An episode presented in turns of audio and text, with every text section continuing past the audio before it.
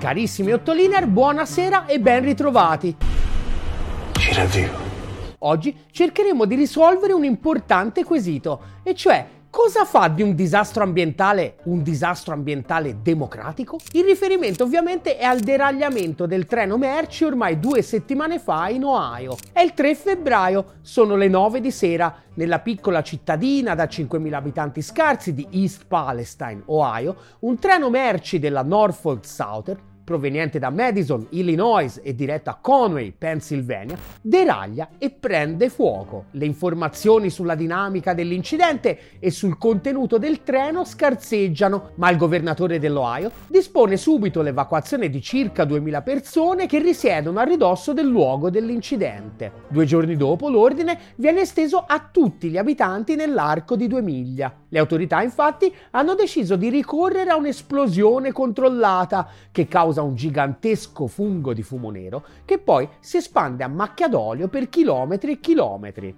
Il Dipartimento delle risorse naturali dell'Ohio comunica che le acque sono state contaminate per almeno una decina di chilometri, causando la morte di oltre 3.000 pesci. Ciononostante, meno di 48 ore dopo, viene comunicato che la situazione è sotto controllo e che le persone evacuate possono tornare serenamente alle loro residenze. Durante la conferenza stampa, un mite giornalista dell'emittente News Nation, già membro dell'Associazione Nazionale dei Giornalisti di Colore, viene aggredito dal generale John Harris, comandante della Ohio Army National Guard, e poi viene scaraventato a terra, ammanettato e tratto in arresto. Il generale poi dichiarerà di aver temuto di essere aggredito perché il giornalista, sostiene sempre il generale, era furioso, con gli occhi spalancati mi fissava mentre inveiva contro di me in modo estremamente aggressivo mi sono convinto che mi avrebbe potuto ferire. Devono proprio essere addestrati ad hoc a sostenere l'esatto contrario della realtà.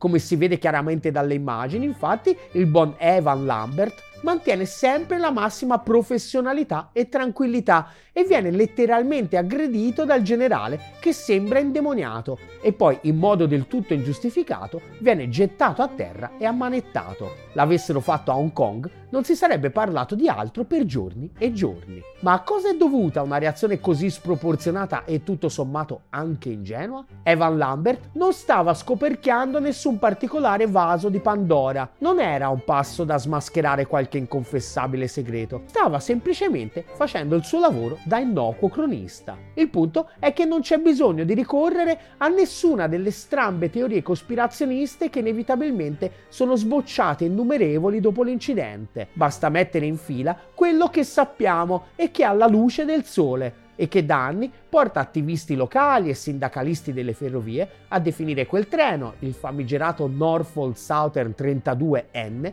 una bomba a orologeria. Andiamo per gradi. Verso la fine del secolo scorso, tra Stati Uniti e Canada, si comincia a registrare un'impennata stratosferica di incidenti ferroviari. Le compagnie che gestiscono il trasporto merci su rotaia sono diventate terra di conquista da parte dei fondi speculativi che hanno imposto la loro cura da cavallo. Il copione è sempre lo stesso, una bella dose di ingegneria manageriale per ridurre al minimo i costi, scaricando sulla collettività tutti i costi indiretti, da dalle condizioni di lavoro alla sicurezza fino all'impatto ambientale. Come denunciano in un comunicato ufficiale i lavoratori della Railroad Workers United, le cause alla radice di questo disastro sono le stesse che denunciamo ininterrottamente da anni e sono conseguenza del modello operativo introdotto dai fondi speculativi e noto come Precision Scheduled Railroading. Il Precision Scheduled Railroading è un nuovo modello di gestione del servizio di trasporto merci su rotaia che introduce viaggi ad orari prestabiliti tra alcuni nodi logistici principali di megatreni che raggiungono addirittura i 5 km di lunghezza. Come ricorda addirittura anche Wikipedia,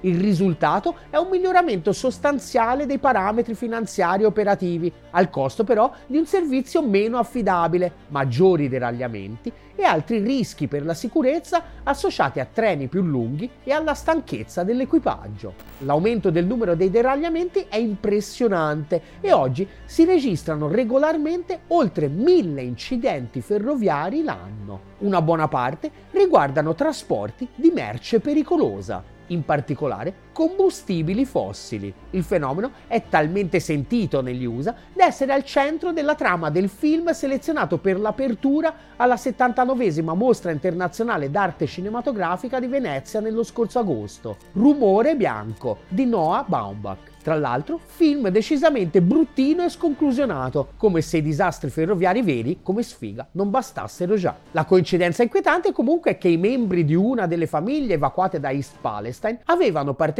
al film come comparse. Comunque, il più tragico di questi incidenti avviene nel 2013. Siamo all'Ac Megantic, in Canada. Un treno merci di 72 vagoni cisterna deraglia, quattro vagoni prendono fuoco e poi esplodono.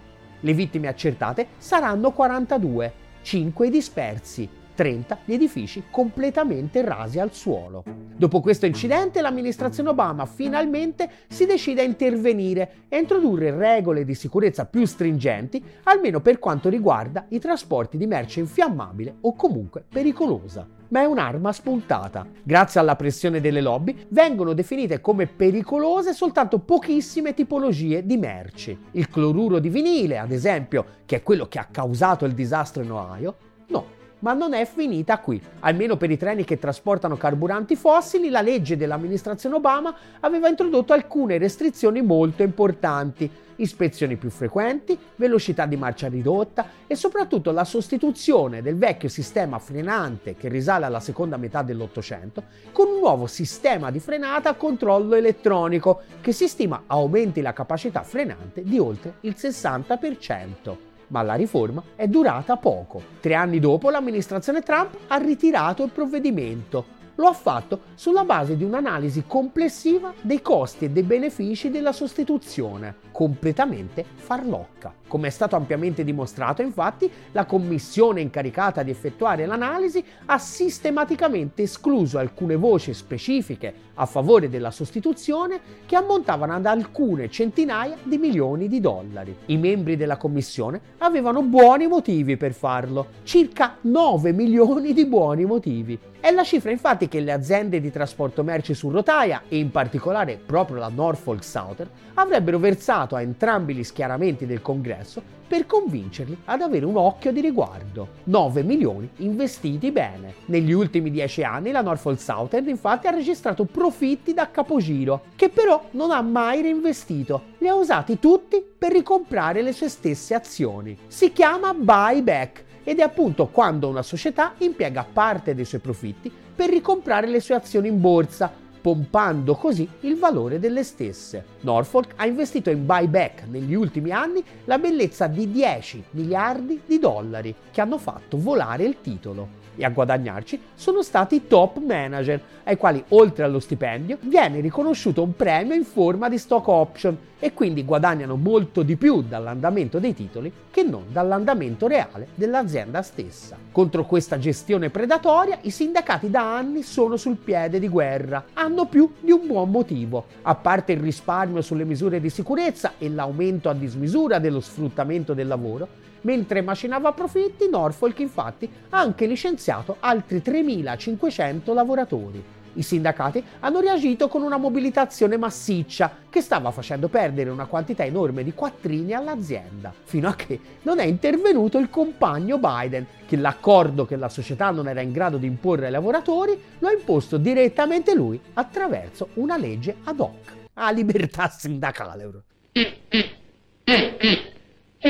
E fin qui abbiamo ricostruito le cause che hanno portato al disastro annunciato. Ma lo scandalo non è ancora finito. Eric Ding è un celebre epidemiologo statunitense di origini asiatiche ed è incazzato nero. I governi locali spesso minimizzano i rischi e dicono alle persone che è sicuro rientrare nelle loro abitazioni. Non lo è, scriveva già domenica scorsa in un lungo thread sul suo profilo Twitter. Il dottor Dean ricorda come molti residenti, anche a diversi chilometri di distanza dal luogo dell'esplosione controllata, hanno riscontrato problemi respiratori e vari altri sintomi che renderebbero le rassicurazioni delle autorità locali decisamente irresponsabili. Chiunque sta dicendo che è sicuro tornare nelle proprie abitazioni sta mentendo. Bruciare il cloruro di vinile è una cosa orribile che inquinerà l'aria, l'aria, l'acqua e il terreno per decenni, scrive Ding. Tra domenica e lunedì poi sono cominciate ad arrivare altre informazioni più dettagliate sul carico bruciato. Non c'era solo cloruro di vinile,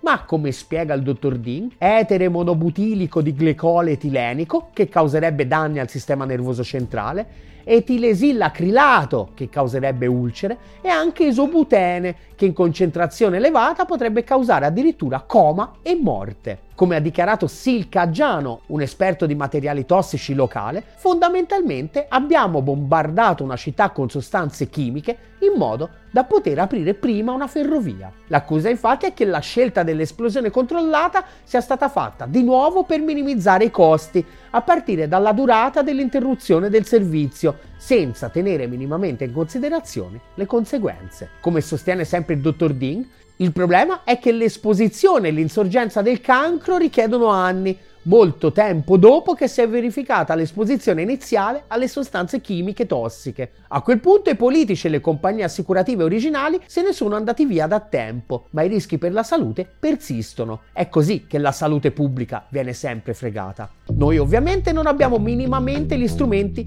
per capire l'impatto potenziale di questo disastro ambientale. Di sicuro i tassellini che abbiamo messo in fila non ci permettono di riporre nessunissima fiducia sulla reale volontà di far prevalere gli interessi della cittadinanza su quelli immediati della Norfolk Southern. Contro la capacità delle grandi corporation di servirci sistematicamente piatti ricolmi di merda fumante e farci raccontare dai media che è cioccolato, abbiamo bisogno di un media tutto nostro che stia dalla parte del 99%. Aiutaci a costruirlo. Aderisci alla campagna di sottoscrizione di Ottolina TV su GoFundMe e su PayPal. E chi non aderisce è Joe Biden. Ottolina TV, comunque vada, sarà successo.